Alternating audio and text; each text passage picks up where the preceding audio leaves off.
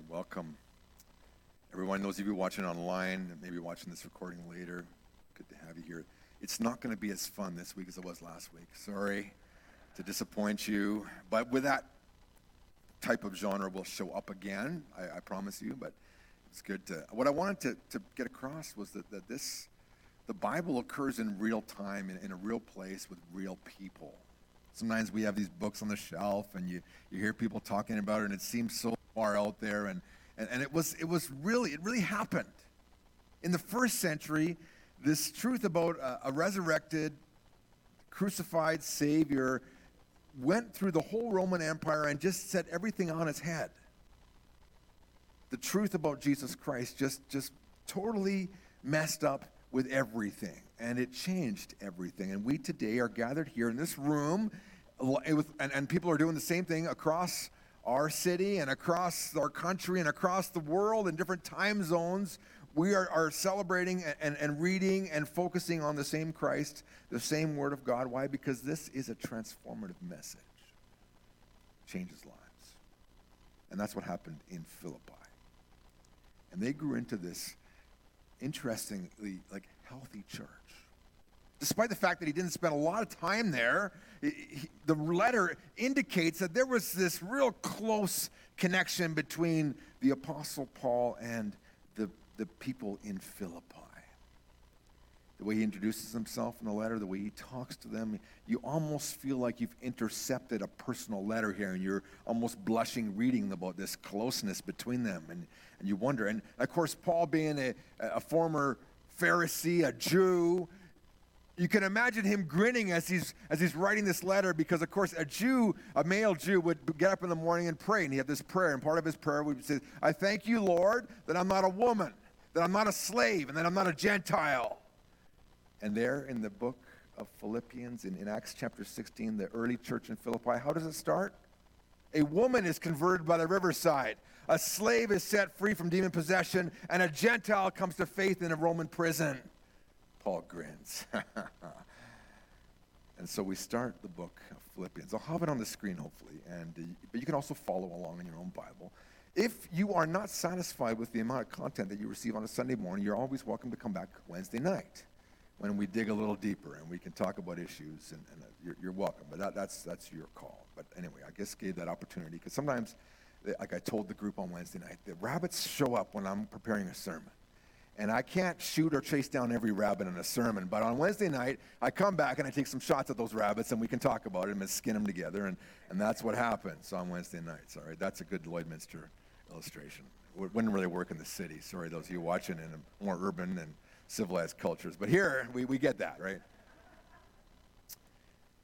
From Paul and Timothy, slaves of Christ Jesus, to all the saints in Christ Jesus who are in Philippi, with the overseers and deacons. So he begins his book.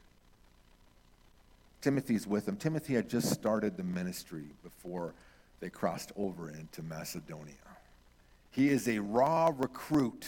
And he seems to be hiding in someone's house while Paul's thrown in prison and with Silas, and, and he's observing all this. I mean, this, this journey was was not a, a, a, a safe one. I mean, they go to Thessalonica, there's a riot. They go to Berea, there's another issue. I mean, everywhere they go, there seems to be things turning into tur- turmoil. But, but Timothy has gotten connected with this church too. And you'll find in chapter two, uh, they think quite highly of Timothy. He has shown himself to be the embodiment of the gospel in Jesus Christ in his own life.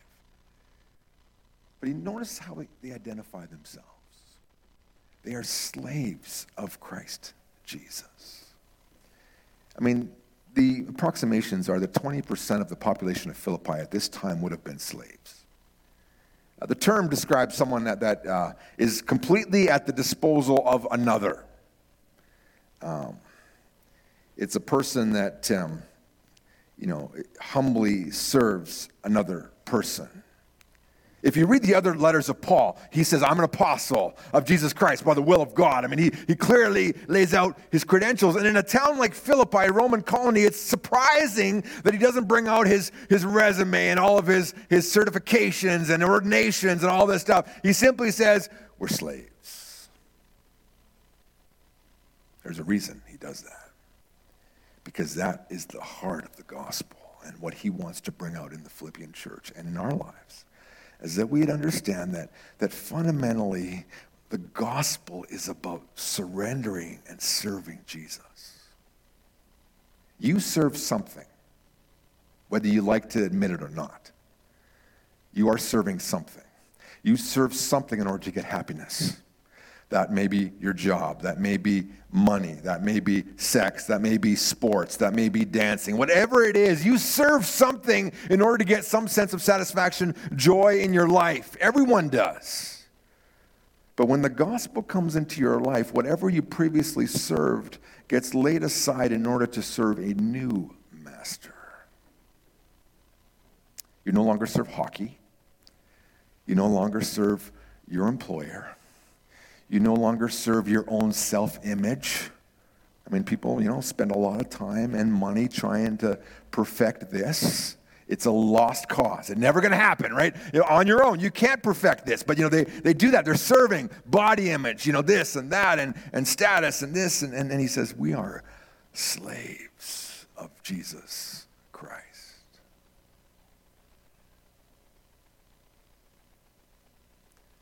He says, to all the saints, these are the holy ones, God's holy people who are in Philippi. You may have grown up in a different tradition where they actually saint people. They, they give them the status of sainthood. But the New Testament teaches that everyone who has embraced the gospel of Jesus Christ becomes a saint. Kind of destroys some of that uh, ideas of other religious groups. But it says, you're all saints. You're all... You, belong to God, and you are his holy people.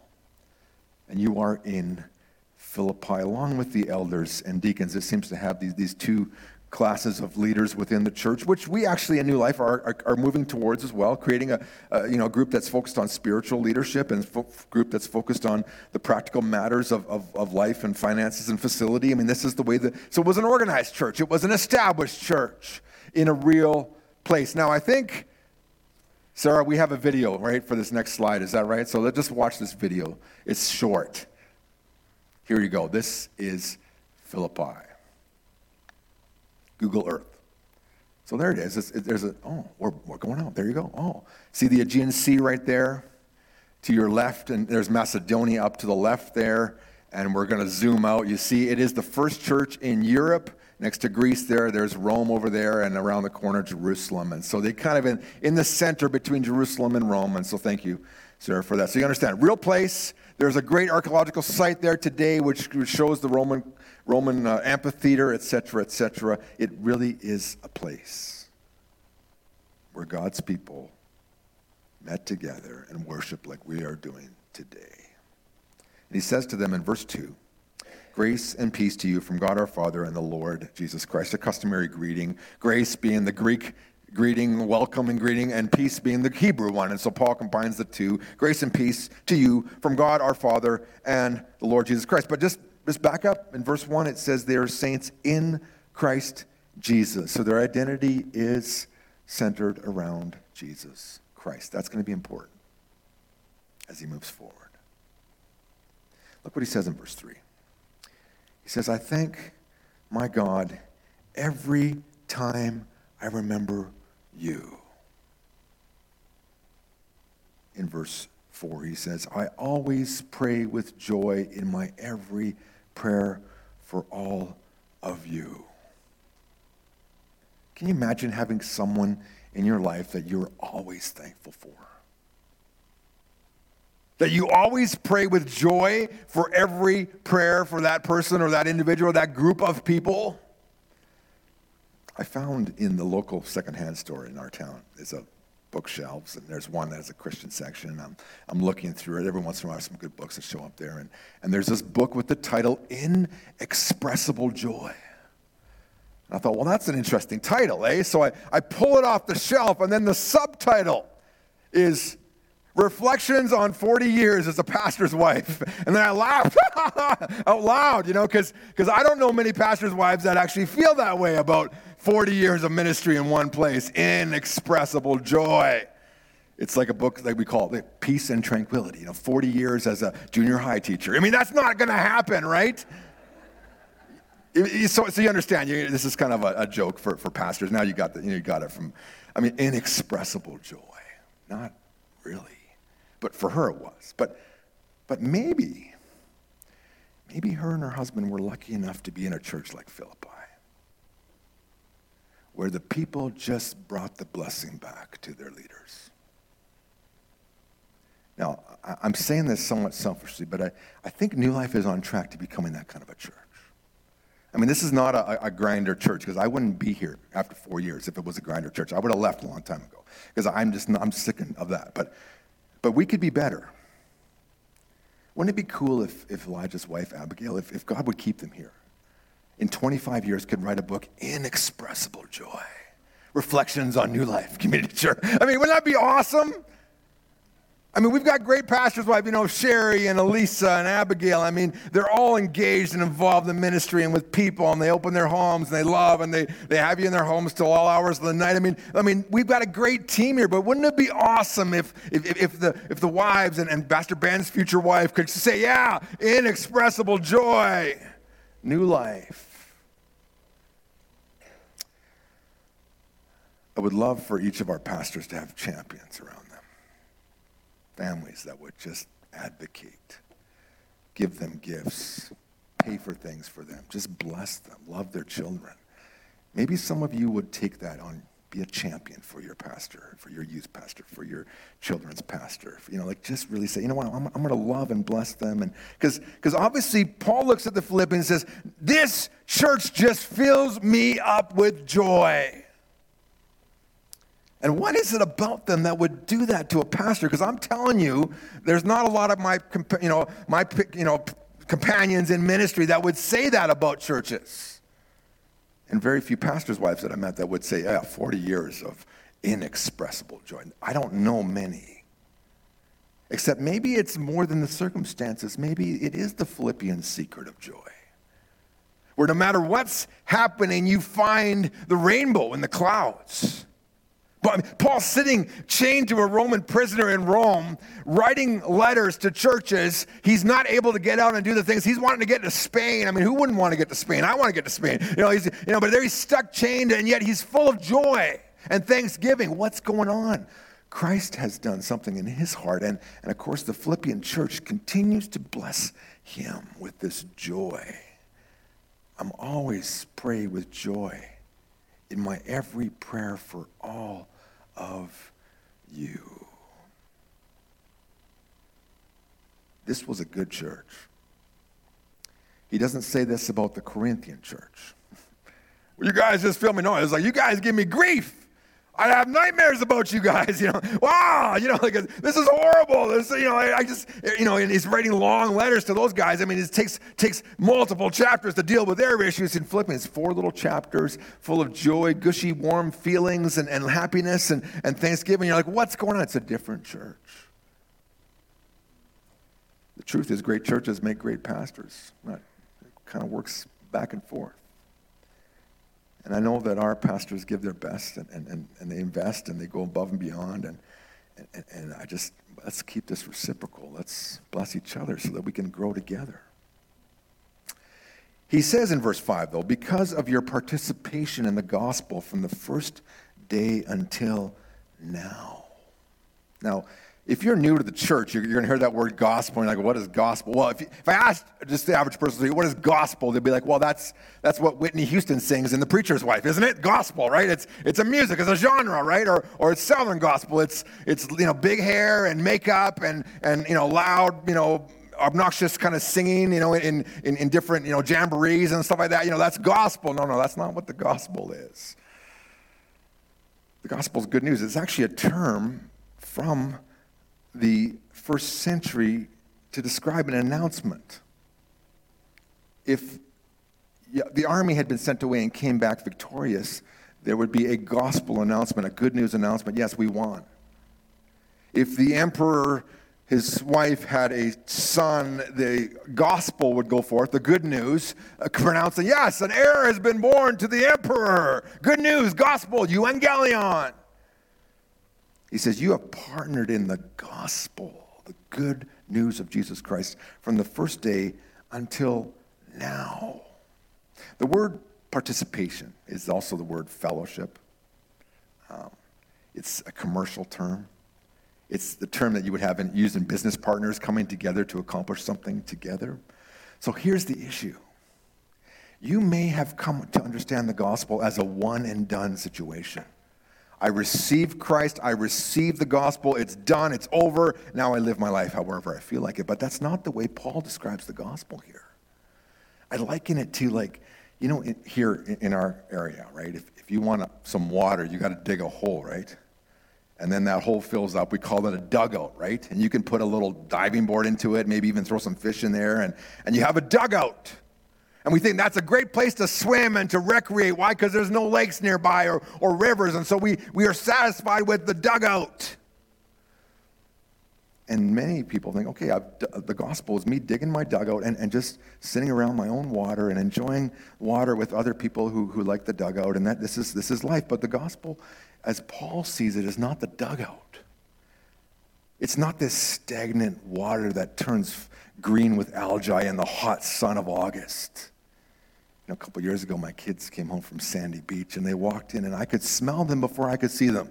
You know, there's this seaweed and whatever else, you know, kind of emanating off their pores. I'm like, go to the shower and throw those things in the wash, you know. And, and no offense to those of you that live at Sandy Beach, but anyway, like, it's kind of stinky in, in the later part of the summer.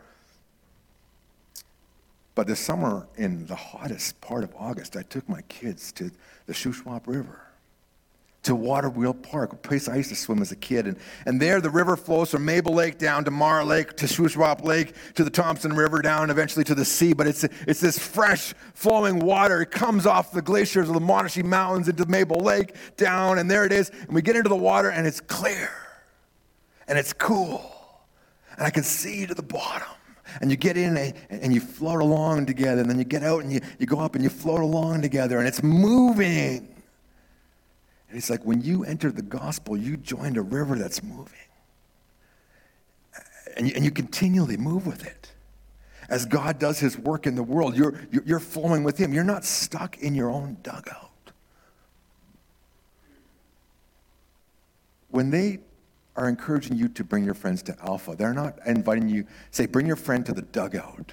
We'll skim the green stuff off the water, and then we'll jump in together. They're saying, come to the river that flows from the very throne room of God. This is the gospel. It's life-giving. It is it's flowing, and it's clear, and it's cool, and it's refreshing, and it's ongoing. And, and we're, we're floating down, and we're tying our wraps together, and people are on the shore and saying, hey, you want to join us? Yeah, but I don't know how. Just grab on. And, we, and we're, we're bringing people on. That's the gospel.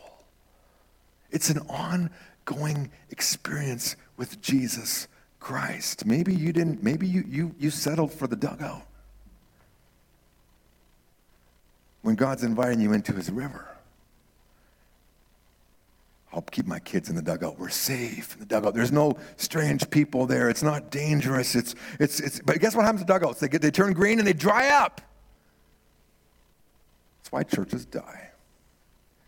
Because they forgot about the river. And the scum just lines in the alkali, and it just becomes more stagnant until finally there's nothing left. But the people in the river, boy. And this is the key to a healthy, unified church. The gospel is always forefront. They don't have time to, to fight and argue and, and get lost in trivialities because they're so concerned about the fact that there are still people in this world that don't know Jesus. Forget the dugout. We're, we're flowing in the river. Your partnership in the gospel from the first day until now. And notice what he says there in verse six. For I am sure of this very thing, that the one who began a good work in you will perfect it until the day of Christ Jesus. It's like God started this thing in your life, and he's going to finish it. Now, here's the difference, okay? Understand this. Religion is you building your own little shack, your own little playhouse.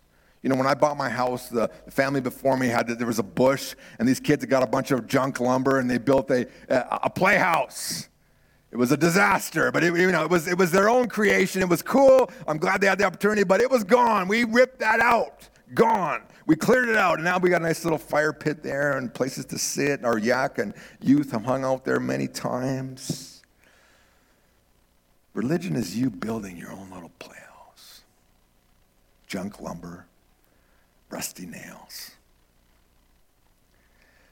But gospel is God ripping all that out and starting fresh and rebuilding something new in your life. If you're doing your own thing, God is not obligated to complete it.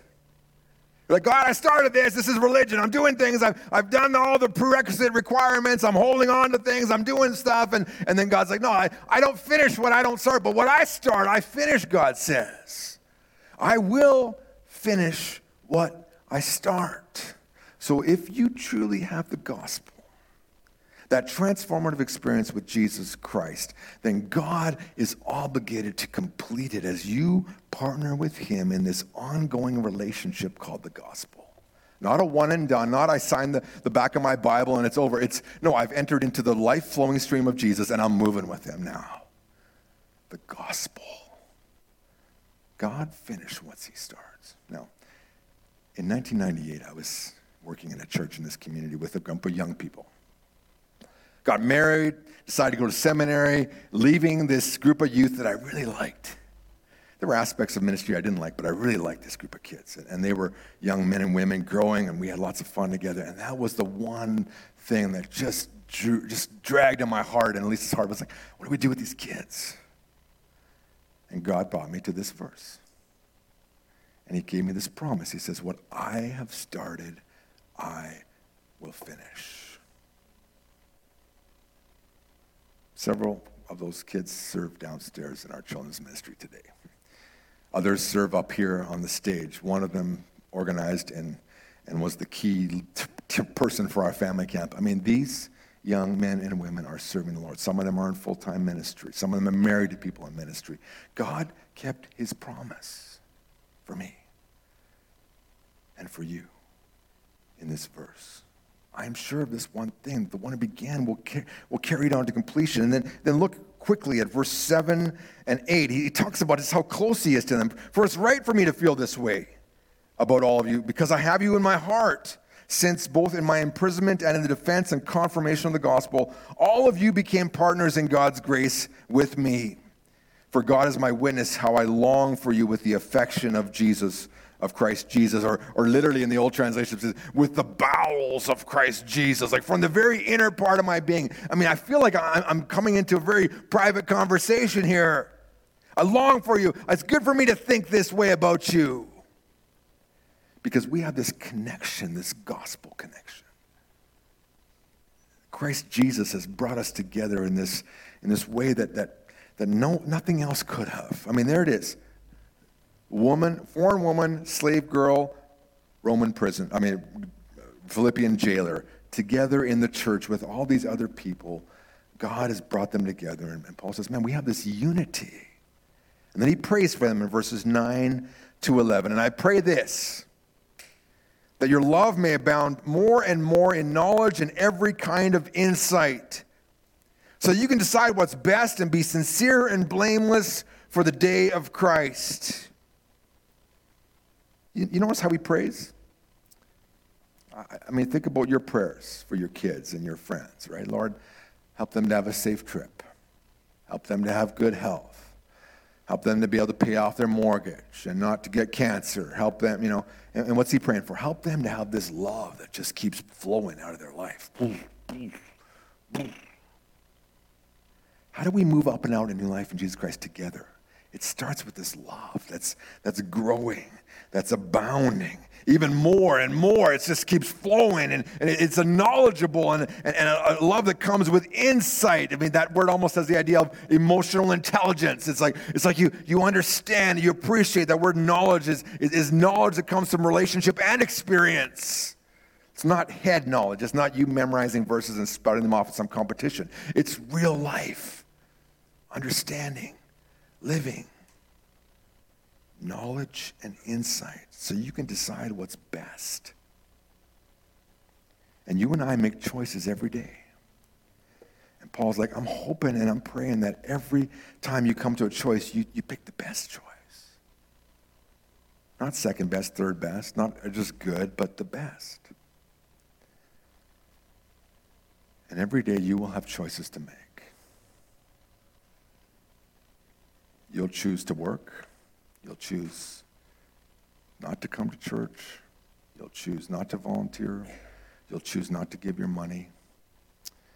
You'll choose not to be related to other people in the church. You know, not, not to get together. You know, I'm, I don't have time for that. I gotta, you know, I'm too busy. I think New Life excused a lot of busyness, which was just pure selfishness. The gospel transforms you, so you choose what's best. People are busy. Well, if they're busy doing the gospel, their church would be jam-packed to overflowing. So whatever they're busy doing, it's not the gospel. I don't know what it is. But Paul said, I'm praying you would have knowledge and discernment to do what is best. And that you would be sincere and blameless for the day of Christ. Sincere, of course, one of the commentators describes it as when you when you break a piece of pottery, you use a piece of wax to, to, to, to fix it. And you couldn't see it until you put it up to the, to the sun, and then you could see that crack. He's like, sincere means without wax. There's, there's no crack in the, in, in the body. And then blameless means not stumbling or causing other people to stumble. The one commentary said, you know, it seems like he's praying that they wouldn't allow the, the culture of Philippi to, to influence their lives. Sincere and blameless for the day of Christ. He talked about that in verse six, the day of Christ. Again, in verse ten, the day of Christ. And we're going to talk about that more on Wednesday night, because the truth is you and I stand before Jesus one day. That's the gospel. It starts with his transforming work in your life at salvation, and then it, it's it's the end, when, when finally you, you're glorified, you're received. But, but then he's saying, okay, between here and there, what did you do? And it begins to weigh your life and all the investments you made and, and, and they understand the test of, of his judgment. In First Corinthians, it describes it as wood, hay, stubble, precious stones, precious metals. All that work you did for your employer, all that overtime, all the things you missed because you were such a, you know, you were so focused on money and career and this and that. Ashes. And then the stuff you did for the gospel, for Christ, for God's glory. Gold, silver, platinum, precious metals. The day of Christ. There will be a day of accounting. And, and when you've served him faithfully, it's a day of rejoicing. It's it's it's like the, the, the athlete that crosses the line and gets the, you finished the marathon. Yay! You're you're part of the club now. You've completed it. Yes, you're you're you're elite now. And that's what Jesus wants. He wants to welcome you across the finish line saying, you got into the river, you flowed, you brought as many people off the banks as you could. Yes, good job, my faithful servant. Sincere and blameless for the day of Christ. And it says in verse eleven, filled with the fruit of righteousness that comes through Jesus Christ to the glory and praise of God. You see that prayer? I prayed that prayer for you as a church on Wednesday night when we concluded our study. Sincere and blameless, filled with the fruit of righteousness. Where the very life and character of Christ just begins to flow and ooze out of our bodies and our life. Where people look and see things that, that wouldn't grow there before, right? You're like, man, how, how come she talks so differently? How come she's serving so differently? How, what happened to their marriage? Christ happened to their marriage. Filled with the fruit of righteousness that comes through Jesus Christ. If we're trying to grow our own fruit, we're just going to fail. But when we get into the gospel stream and we're moving with Jesus, and he's moving, his life is moving through ours, we begin to produce these fruits. In Galatians, he'll call them the fruit of the Spirit.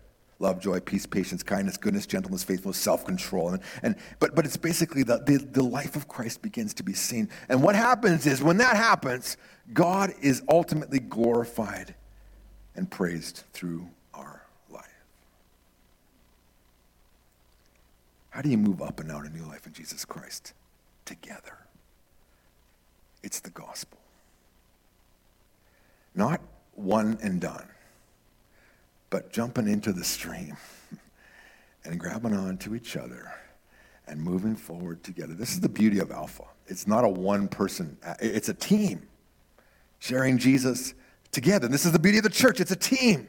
Now, I know I, I don't sometimes like to do stuff with other people. I prefer to be alone. I mean, I, I've learned that as a kid, as a teenager. You know, I can have a good time without people, but then the, I, then I come to the New Testament and it says, but you can't really experience the gospel alone. All of the, plur, the yous in this passage are plural. The Greek is not ambiguous. In English, you is you. Well, you or you. But in Greek, it's very clear. You, there's a one word for singular you. There's one word for plural you. It's plural you. All you all is what he's saying here. Poor queen listening to this awful English, but that's what he's saying. You all. Together. God will complete what he started in your life. What will make us that church full of joy and thanksgiving? The gospel. And that starts with an act of surrender where you put up the flag. It starts when you destroy your own little playhouse and let God rebuild on, on, a, on a cleared out foundation. It starts when you leave the dugout and wade into the river and feel the current on your legs. You're like, this is scary. It is scary. But guess who's in the middle of, of the current holding all of our hands? Jesus. It's so much safer at the dugout. You can even fence it so people can't get in. It's really convenient. Private swimming. And Jesus is like, no, let's go to the public swimming hole. Let's get into the river. It's dangerous. There's currents, yes. But, oh, the potential for life-saving is there. Dugout churches are fighting and shutting down every day. But river churches, man, they are moving. They don't have time to worry about algae because they're just moving together in the gospel. Paul says, man, you Philippians, I'm so thankful and joyful because you guys just got into the stream and you never stopped swimming. May we be that kind of a church. May we be those kind of people. And this week, God is going to, to hit you on one of these points. Maybe it's the prayer where you need to discern what is best. You're choosing second best, third best, fourth best. And he's like, I've got the best. And it comes from Christ. Maybe it's the fact that you've been trying to build your own little shelter, and God's like, let me destroy that and start fresh with your life. Whatever it is, let us learn and apply what God is teaching to us today. If you don't know Jesus Christ, I'm inviting you into a life-changing relationship with him that is ongoing, dynamic, and will, will change the whole course of your life, but it starts with an act of surrender and, a, and an engagement with him every day in your life. There's so much more I could I could talk about, but we'll get there next week or Wednesday night if you want to join me. But let's pray. And team, would you come up as we prepare to close the service out?